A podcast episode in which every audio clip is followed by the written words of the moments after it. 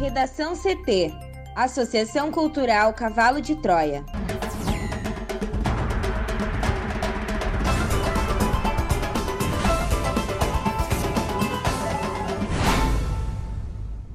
Olá, eu sou Amanda Hammermiller. E eu sou Thaís Uchoa.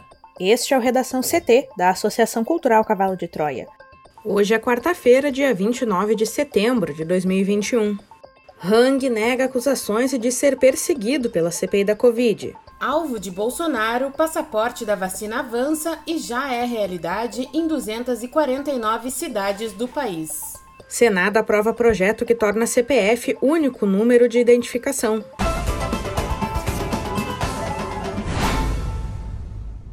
O empresário Luciano Hang usou sua fala inicial na CPI da Covid para refutar que tenha sido negacionista na pandemia de Covid-19 ou participado de um gabinete paralelo de assessoramento do presidente Jair Bolsonaro na crise.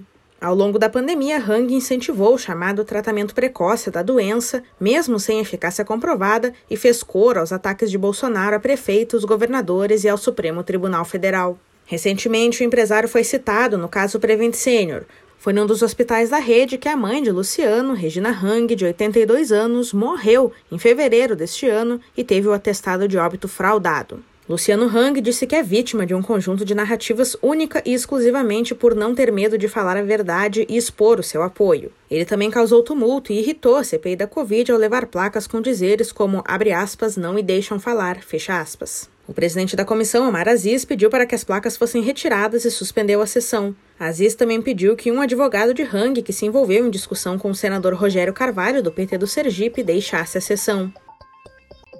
Criticados pelo governo federal, decretos que exigem a apresentação de passaporte de vacinação em espaços coletivos públicos avançam nos municípios brasileiros. De forma independente, instituições como o Tribunal de Justiça e o Ministério Público de São Paulo também já exigem imunização. Normas com essa exigência são realidade em 249 municípios, o que equivale a 10,1% das cidades que corresponderam ao levantamento da Confederação Nacional de Municípios. A região norte se destaca como a que percentualmente tem mais cidades com regras como essas, com 20,7%. O Sudeste, por outro lado, fica na última posição, com apenas 6,6%. No Rio Grande do Sul, ao menos seis cidades já instituíram exigência de comprovante vacinal para liberar entrada em eventos e restaurantes, por exemplo. A pesquisa feita entre 20 e 23 de setembro ouviu 2.461 gestores municipais. Considerando os mais de 5 mil municípios filiados à organização, o presidente da Confederação Nacional de Municípios, Paulo Zilkowski, avalia que, numericamente, mais cidades têm decretos do tipo. Juristas dizem que o passaporte da vacina é legítimo e especialistas veem como mais um incentivo à vacinação. O Senado aprovou na terça-feira, em votação simbólica, o projeto de lei que estabelece que o cadastro de pessoas físicas, o CPF, será o um número único e suficiente para a identificação do cidadão em todos os bancos de dados do poder público. O relator do projeto, o senador Espiridião Amin, do PP de Santa Catarina, acatou duas emendas apresentadas e, com a mudança, o texto retorna à Câmara dos Deputados para nova análise.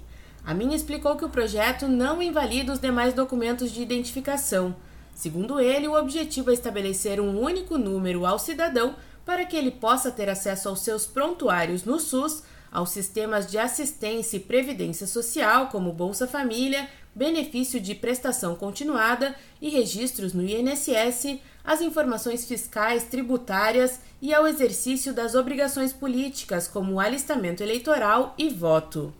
Pelo texto aprovado no Senado, o número de inscrição no CPF deverá constar nos cadastros e nos documentos de órgãos públicos, no registro civil de pessoas naturais ou nos conselhos profissionais, como certidões de nascimento, casamento ou óbito, no documento nacional de identificação, no número de identificação do trabalhador, no registro no PIS ou no PASEP, no cartão nacional de saúde, no título de eleitor na Carteira de Trabalho e Previdência Social, na Carteira Nacional de Habilitação, no Certificado Militar, na Carteira Profissional e em outros certificados de registros e números de inscrição existentes em bases de dados públicos federais, estaduais, distritais e municipais.